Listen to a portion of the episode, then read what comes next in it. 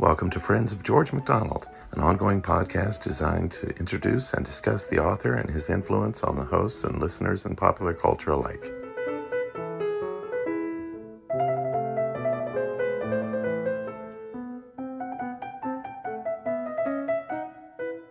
Welcome, everybody, to the first Making Friends with George MacDonald.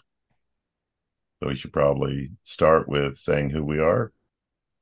I'm Dale probably been reading MacDonald for 40 some years now, pretty regularly. Very interested in his writings and the stories and what I have read. Just started reading the biography by his son recently, and I'm about a halfway through that. I find that very interesting to find a little bit more about some of the letters and things like that. I've been interested potentially doing something like this for quite some time, trying to encourage others to read and listen as they might. And we have the opportunity now to give that a go. So we'll see what happens. I am James.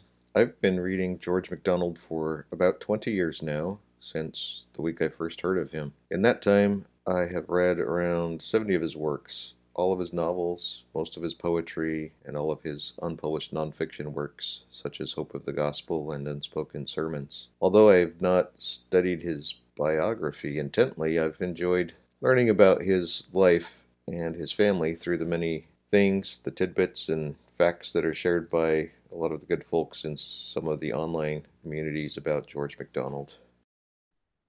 It's interesting with the biographies because they all contain some errors and they all kind of have their own approach to him.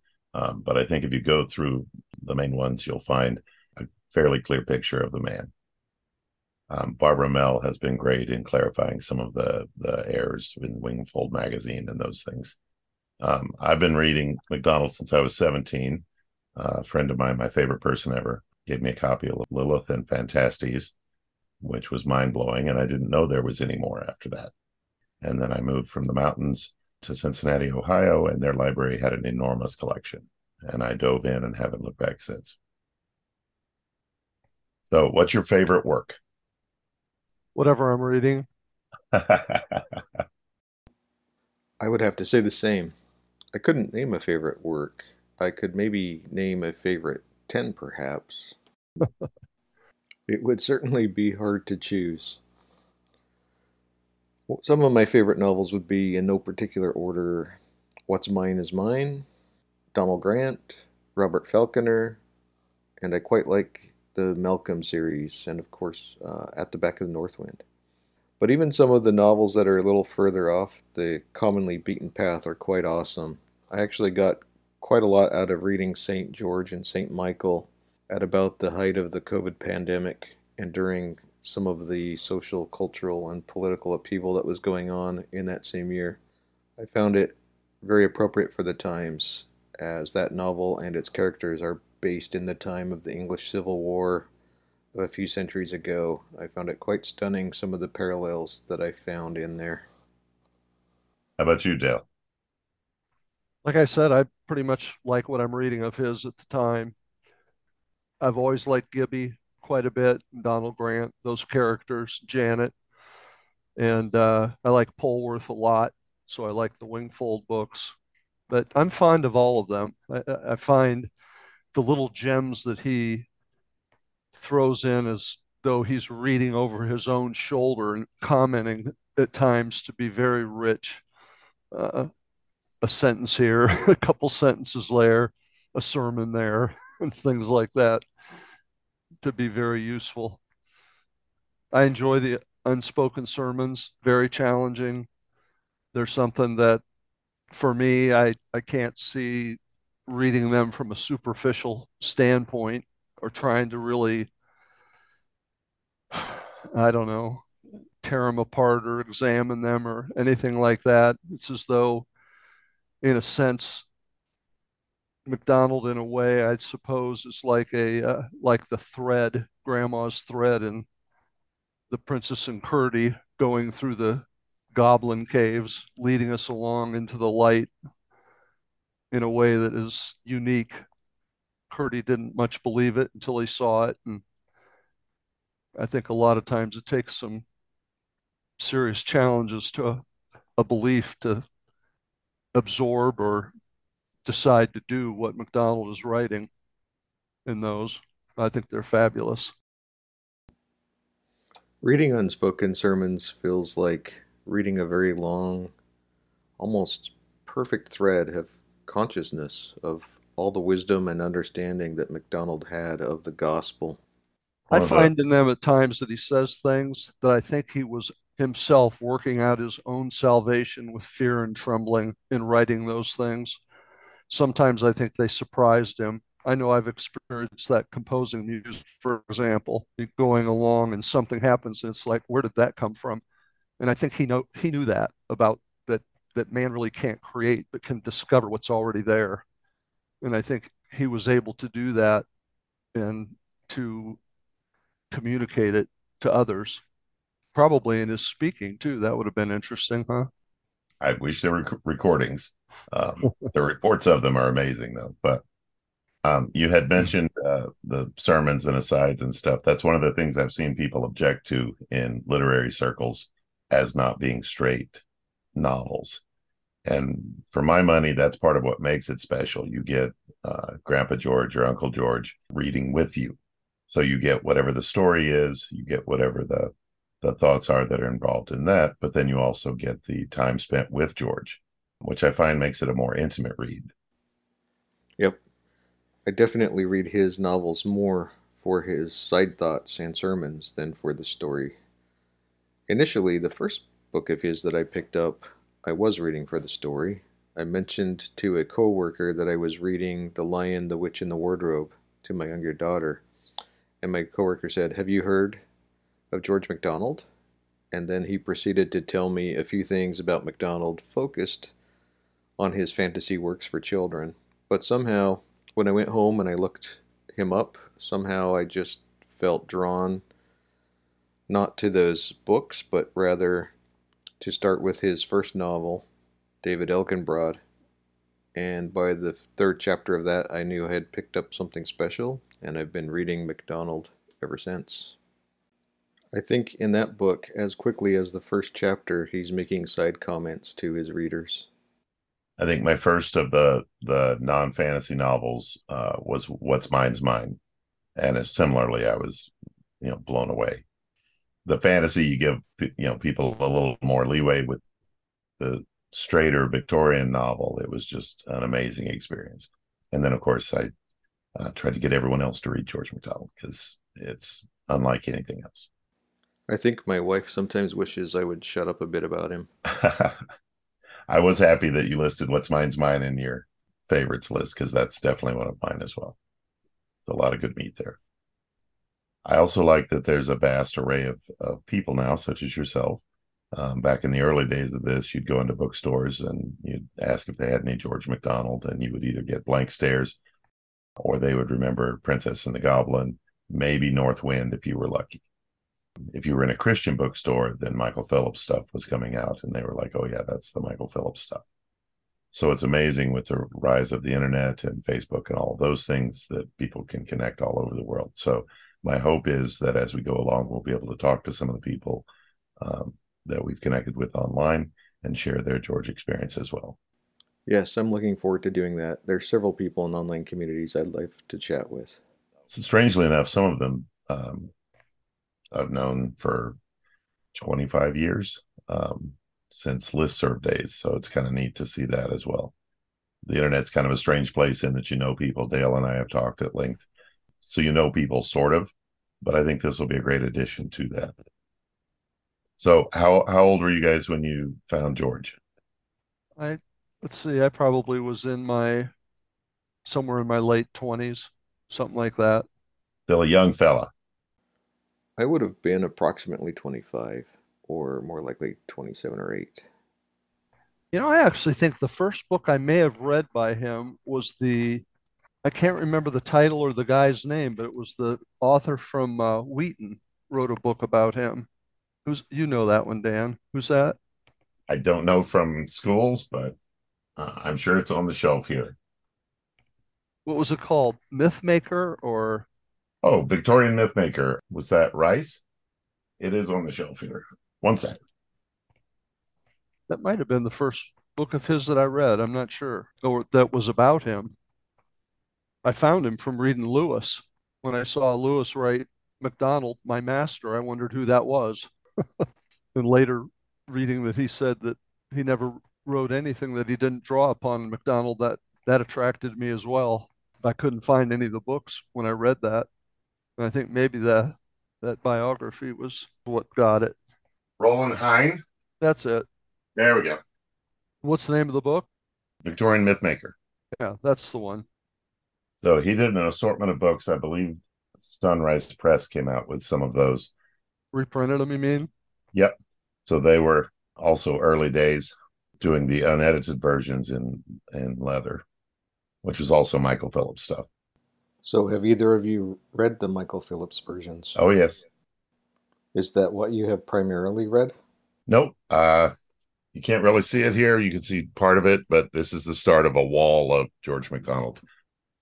In the early days, you couldn't find George MacDonald, as I was mentioning. So whatever you found was gold. Though some of it you would find in edited versions, some you would find in unedited versions, but it was a hunt. I have not read any of the Michael Phillips edited editions. I guess I should openly admit that I'm biased against them, that I've prejudged them. But uh, I just want the straight stuff. But yes, when I first started reading MacDonald, I found that it was difficult to find his stuff in print, but I was happy to find a very nice collection on Project Gutenberg and started reading him that way. And I found that the kind people would put that collection together had included a Scots to English dictionary, which helped me within the course of reading one book get pretty comfortable with reading Scots, and I just continued reading them that way. I remember when the Phillips books first came out, I started reading every one as it came out, and so did my wife. They were fine, the thread of the story, and they captured certain things. But when I found the and finally got some of the original stuff, I, I find it much better. I don't I don't think I would read them again particularly, but uh, I think he did a quite a good service to people who were looking for MacDonald, at least for me then and introducing people to MacDonald. Yeah, um, that's, that's what I mean. Exactly. A lot, a lot, of people aren't going to dive into Victorian novels. They're going to look for something quicker, easier as kind of their gateway. Once they're hooked, then they're going to seek out originals and those things. At least that's been my experience. And other folks have done that uh, in lesser ways prior to. There's always been somebody putting stuff out. Elizabeth Yates did Sir Gibbie. Kathryn Lindskoog did a couple. That's kind of been an ongoing thing. He did it in, in a much larger scale, but it is about half the book. Yeah. The other people that came out at the time were the Johannesens, um, who started reprinting originals, usually in sets of like five, I believe it was. Yeah, Sean got me a few sets of those once in the maybe in the 90s, maybe before that. I'm not sure. Yeah, that was when I switched switched over. Yep. So that's that really contributed to people loving the originals too. I think that was having them available. Um, and now, of course, with Gutenberg and those things, it's it's super easy to access. But there's a ton of stuff available now, and there's a ton of scholarly stuff available now. So I'm hoping we'll be able to get some of those people on as well. Yep, and there's quite a few good free audio versions of his books on LibriVox. Uh, some better than others, like everything on LibriVox. Some narrators, readers are better than others, more talented than others, and some use better audio equipment than others. Yeah. Well, some George MacDonald stuff on LibriVox is quite good. Thing and it certainly helps if you're visually impaired or have a hard time accessing stuff. And you can't argue with free. Free is good, yes. So we each talked a bit about how and when we got into MacDonald, and we each seemed to have said that we were immediately hooked maybe Dan and Dale, you could each talk about what it was that immediately hooked you. You want to go first, Dale? Go ahead. All right. Um, the well, the first I read was the fantasies, so that was already a proclivity of mine. I love Tolkien. I love Narnia. I love the Stephen Donaldson series, a variety of other fantasy stuff. As a little boy, Tarzan, you know, John Carter of Mars, all that. So that was kind of a natural segue. As a person of faith, I grew up in the deep south and had some initial faith, then rejected that faith based on some poor interactions with people, and spent years reading philosophy, theology for the express purpose of debunking it, shredding it, arguing against it. So that went for years and years and years of my life. You did not want to be the person knocking on my door to share the gospel with me because I would invite you in, take your Bible, and find things to upset you with. Uh, it was not very nice. But you kept re- reading MacDonald from the time you were 17 through all of that as well? Well, this was before 17. Precocious fellow. Uh, yep, a little bit. Books were always my thing. So, and probably the saving of me. But so by the time I got to 17, uh, my favorite person ever gave me Mere Christianity. And it was really the first time I had seen anyone apply logic to faith. And that it's an amazing, it's imperfect, but it was an amazing read. She also gave me Phantastes and Lilith. So part of the coming back to faith was coming back to a relationship with God as opposed to a relationship with church. So, in order to discover what I believed, I had to divorce what I thought and what I understood from organizations, from churches, from all of that, and just see if I had a problem with God. And I didn't have a problem with God. I had a problem with men's organizations. So then when I started reading George, it's very love centered. It's very based on relationship with God as opposed to relationship with a particular sect or a particular ideology.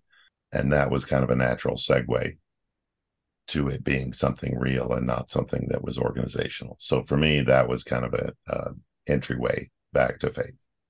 And really, the only way I, I retain my faith to this day is is it being a personal relationship, it being honest. And I found that in spades in George MacDonald. And he would, you know, say things like what you would find objectionable in a man, you're going to find objectionable in a clergyman or in someone's presentation of God. Good is good, bad is bad. That's just how it is. And those things really resonated. So that was kind of a kind of a natural attraction, I think. And I'm not opposed to churches. I'm not opposed to different people's ways back to their faith. That was just my personal way back.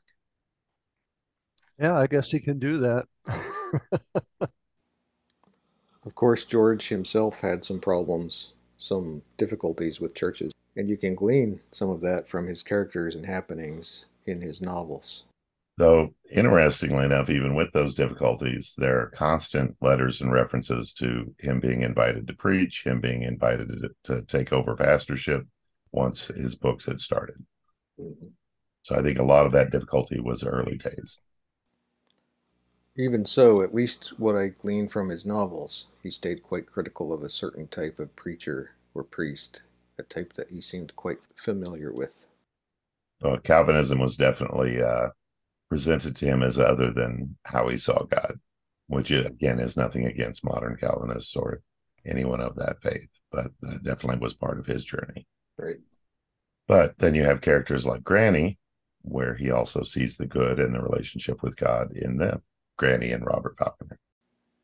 Speaking of Granny and Robert Falconer, I know uh, it's been, well, it's been some years since I've read that actually, but to my memory, she's a prominent figure in the first several chapters of that book, and Robert spends a fair amount of time trying to sort out the juxtaposition or perhaps contradiction between the sincerity of her prayers and his known love of her for him, and the admonishing and judgmental ways in which she practices her faith and imposes it upon Robert in the ideas of how she thinks he should conduct himself in his life.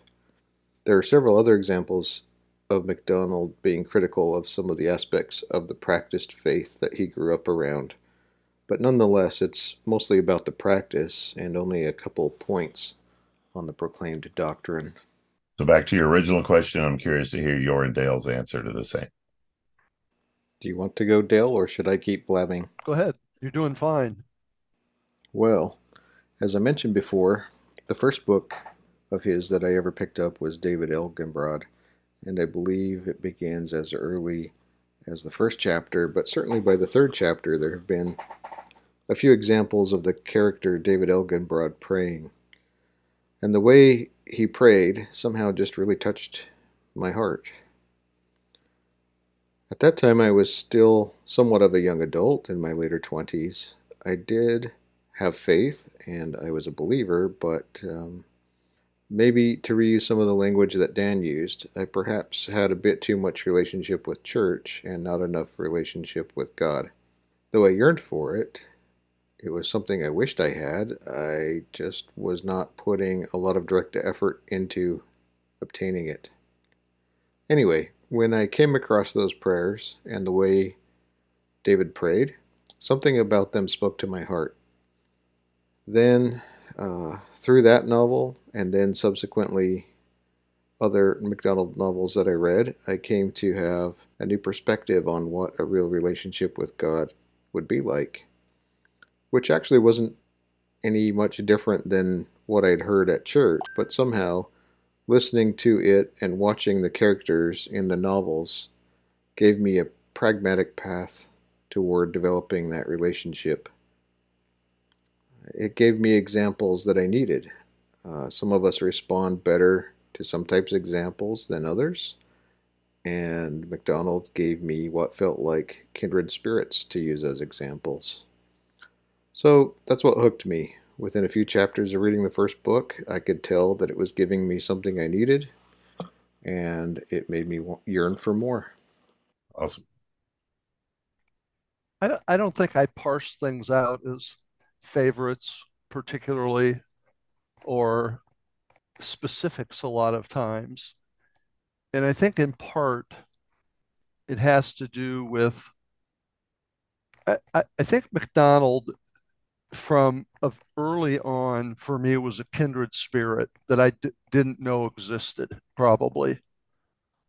And that he I think one of the one of the growth elements for me has been when somebody says something or I read something that either clarifies or agree with with something that's already there or that's already kind of working its way along. And in the sometime in the early 70s, I guess it would have been at a church that I went to for a while that was a real for me it was a real teaching kind of place. It was a huge mega church actually in Ohio and I played the piano for it and things like that. You know, it was one of those places that people don't like particularly. There were 2,500 people at every service. They had to have two services in the morning and one at the night to make it go and things like that. But I didn't think about that. Didn't, that didn't matter because of the way that the guy was preaching. And one of his statements frequently was truth and time go hand in hand. And I remember that from very early, and it's something that has maintained. And, and I see that in MacDonald. I don't know if he ever read MacDonald himself or anything like that, but I I see that sense of him there, and that drive for. Uh, I just read one of the sermons again for the second time.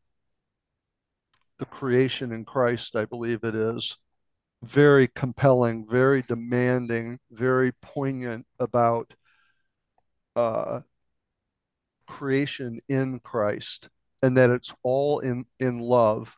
And he makes a statement in there about people who are growing into childlikeness. And that's part of what that process, I think, is.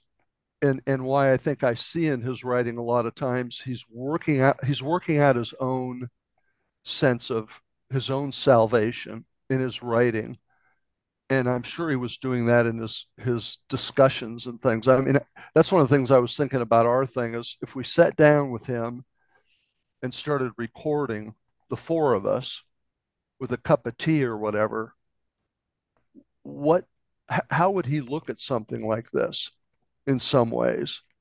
How would he he had these conversations with people, I think. You know, we know about Lewis and his cronies smoking their pipes and sipping on beers and things like that.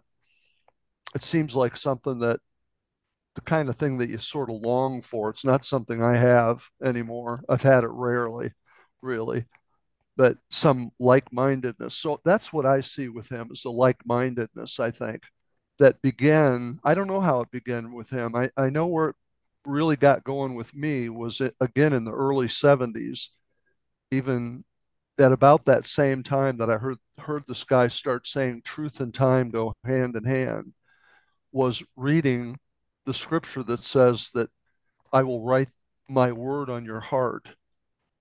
And I'm not sure I had ever heard that in the way that I did at that point. And I remember saying, I don't know what that means and I don't know what it takes, but do that to me. And I think MacDonald must have done that himself at some point, you know, to get to the point of of continuing to seek as he does, and he continues to seek. I mean, some of the some of the quotes in the letters that his son has in the, the book from when he was 30, 31 years old, I was reading today in the mid 1850s when he went to Huntly and he was writing back and forth with his wife or writing to his father and his father says certain things and and he comments back to him. And then the sermon is in the third book and it's from 1889 he would have been 65 years old when he was writing that. And the and this thread like i said earlier seems to still be there that he he's still who he is and he's still seeking to be more childlike to have faith and to love god as god loves him and encouraging us to do that encouraging his readers to do that and come along you know i think i think the other thing for me is that reading his stuff like like when when i read his unspoken sermons he usually has one one or two Bible verses that he starts writing about.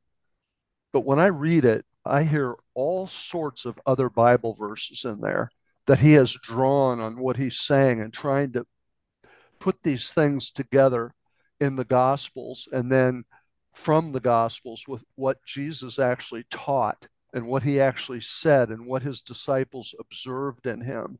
And then what Paul got out of that later as he was trying to teach the practical application in a lot of ways to people by in confronting them in certain ways, but always encouraging them uh, in the same sense in, in, a way. I mean, I, I think MacDonald Sing was he was seeking first the kingdom of God and his righteousness and and trying to discover how all the things would be added unto him and realizing it wasn't the things, it was more righteousness that he was after, more love and more oneness to actually understand the oneness. That's that's what I see in all of his stuff. And the characters that he brings into the novels. I, I like the way he plays out the novels and works these with these characters with people who are pretty awful that, that you know are there, the sorts of people that Lewis calls the unthinking masses, you know that sort of thing. So I do wonder how how it would be what how he would look at a discussion like this in a way, you know. Well, he definitely was uh, involved in the literary circles, the art circles, society circles, and working with the poor. So I'm sure conversation with us would be small potatoes compared to all the conversations he already had. I don't know. Yeah, maybe. I don't know. It's it's another sort of comparative thing that I'm not I wasn't trying to indicate that. I don't he, think he was fond of comparison. I think he was fond of taking what you have and do what it'll do. Mm-hmm. You know, not all the seeds bear the same amount of fruit. Yep. I think he would encounter some of the same problems today, though, that he did in his day, and that we have parsed out into little groups, and everybody's right all the time, um, except when they're wrong, and then they're right, and it just goes round and round. So I, I think a lot of it would be familiar to him as well. Um, Absolutely. Um, and part of the joy of this is that we don't have to agree on everything, and we don't have to be in lockstep to be together um, in faith and in heart. Um, and I think that's one of the things that's missing in uh, religious life and uh, society currently is folks meeting others where they're at. I think George was exemplary at that. Yeah. His faith, he also speaks continually through all of his ages about dealing with doubt, about dealing with loss. You know, as he's having children die, as he's having various uh, health issues. So I think it was all very real to him as well, because the practical side of that, as you say, because he was encountering all these things that happen in our lives. I agree. Again, that's the kindredness that I see.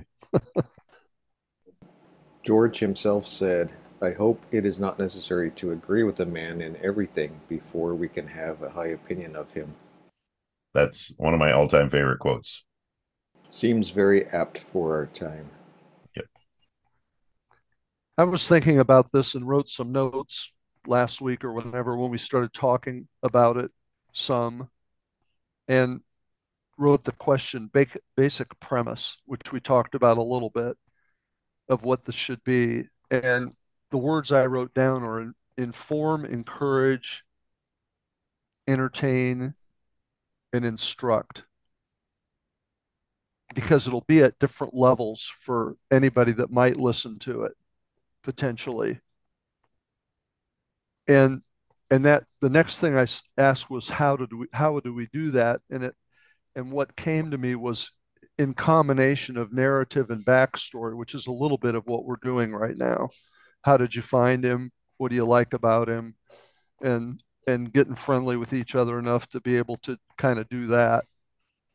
And that in that you just said about being honest. I think we have to be honest and just and speak the truth in love. I think that's what he would have done in whatever it was, whether he was going to be judged by it or or not.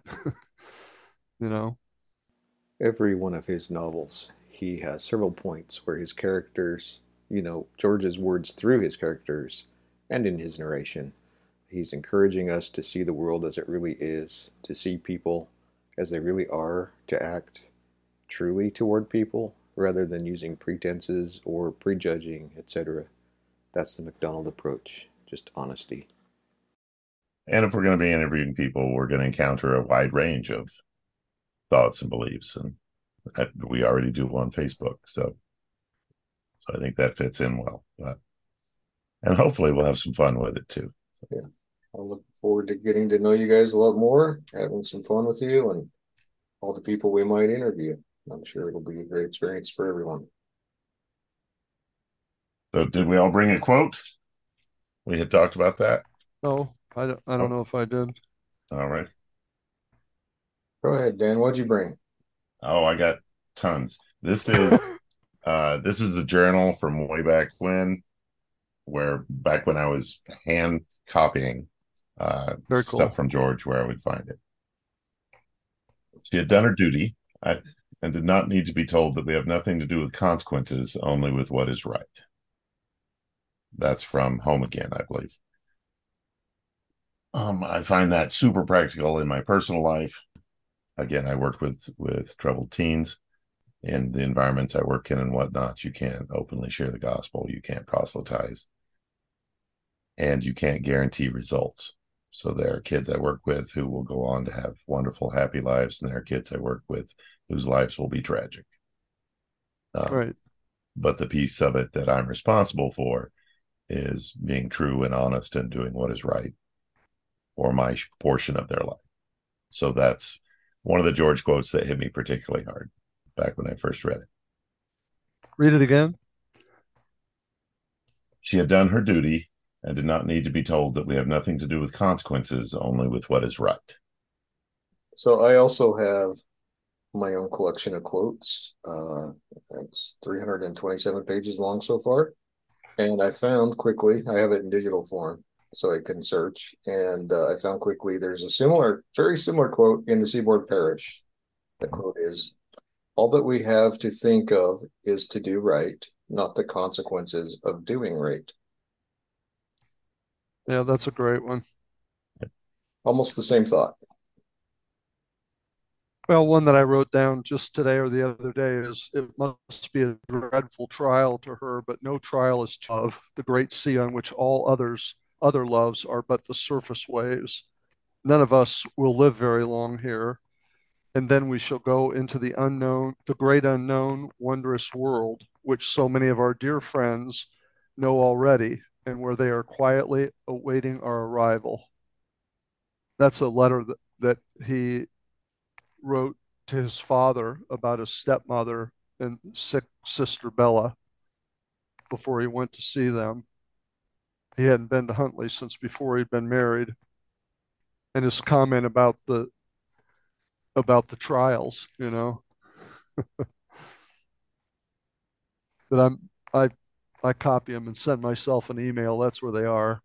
And I have books that are written down with them too, but I don't know where they are. And probably I lost the majority of them in the flood anyway. So it's what's left that matters, right? No, it's all on loan anyway. That's right. Food to eat and gain strength and continue in doing the next right thing. I love some of his quotes about one in particular about that Donald Grant says of Gibbie that he had learned to live in the eternal present. Every time I read that, it knocks my socks off. I wrote a book on that, on the eternal present, that uh, just writing about that. What does that mean about being in the eternal present? And one of the ways that I know, again, that I feel like I can relate to him is something else I wrote down here. And that is, as a poet, Michelangelo understood the creative process, inspiration attended by hard work, the killing of his own gems as replaced by the light of the world. I, I think he probably wrote these little gems that were were crafty, and Jesus replaced them with truth and life instead, and light in a different way that glimmered of continuity, purposeful discipline, with increased skill, growing into childlikeness. And as a teacher, he learned to craft his explanations while imparting skills, ever encouraging ours along the way, our ears to hear. He's always encouraging ears to hear, I think, when he writes. And he would have he would have others understand, but would not coddle their ears, ears that refuse to hear or to listen. He says stuff like that quite frequently. I would do everything I could to help them understand, but if they won't do their part, it's okay with me. They can go on their own way, but I'm going to continue to speak the truth. That's kind of one of his things somewhere along the way that I that I remember. And as a Christian, he did not judge based on appearance because he believed and trusted God was and would work all things together for good. I think that's what I see in his stuff too. And was himself encouraged by how he observed the process in small degrees a flower, a child, or profound natural events, storms. It seems like he loves standing by the sea and describing the sea and its wrath and he has characters that love to walk in a thunderstorm and a, or a blizzard and things like that to to get something out of the wrath that nature seems to have on our our beings. Um, and also uh, mechanical advances you know the the events of mechanical things. She starts talking about trains sometimes going at these terrible speeds and things like that he has a view of space, pace, and time, of God in all, ever seeking his own to come and follow him, and would not interfere apart from confronting abject lies. That's the thing that I think he confronted was were lies. He wouldn't put up with that in any any way by speaking the truth in love. He spoke the truth. And one of the other things that's interesting to me is is that and I wonder with this is he he tends to use negatives to create certain contrasts of things and starts sometimes with with a negative to replace it with with a a positive, a dark to replace it with light. And I think about sometimes when I read him in that way, I think about David in Psalm 37 saying, Fret not yourself after evildoers. And I don't think he did, but I think he saw that. But I think he does it to move to the light, to the positive, encouraging declaration of truth, and understands that nothing will be hidden, regardless of circumstances or anything else. Well, those are a few of the things that I jotted down. There are a lot of topics that we've sort of hit upon. We definitely have hit several topics. Maybe we can conclude by giving listeners an idea of what we want to do with future episodes of this podcast. I'm I'm sure as we'll go along, we'll hit some of the hot topic items uh, that always come up surrounding George. Um, universalism probably being one of the biggest ones, but that will be a whole conversation. but that recurs over every group I've been in. Every um, discussion around George eventually trails back to that. I'm sure some of those other themes will come back around as well. But mostly, I hope we just enjoy sharing his work and the impact it's had on us and enjoying the fellowship of other people that appreciate it. Looking forward to it. Might I end with a quote from the book David Elginbrod? One of David's prayers, the prayer concludes this way, and I guess I will on the fly translate from Scots into English as I won't even attempt a fake Scottish accent. He says, that is, David in his prayer says, Grant that more and more thoughts of thy thinking may come into our hearts day by day, till there shall be at last an open road between thee and us, and thy angels may ascend and descend upon us, so that we may be in thy heaven, even while we are upon thy earth. Amen. Beautiful. Yeah, that's a great one.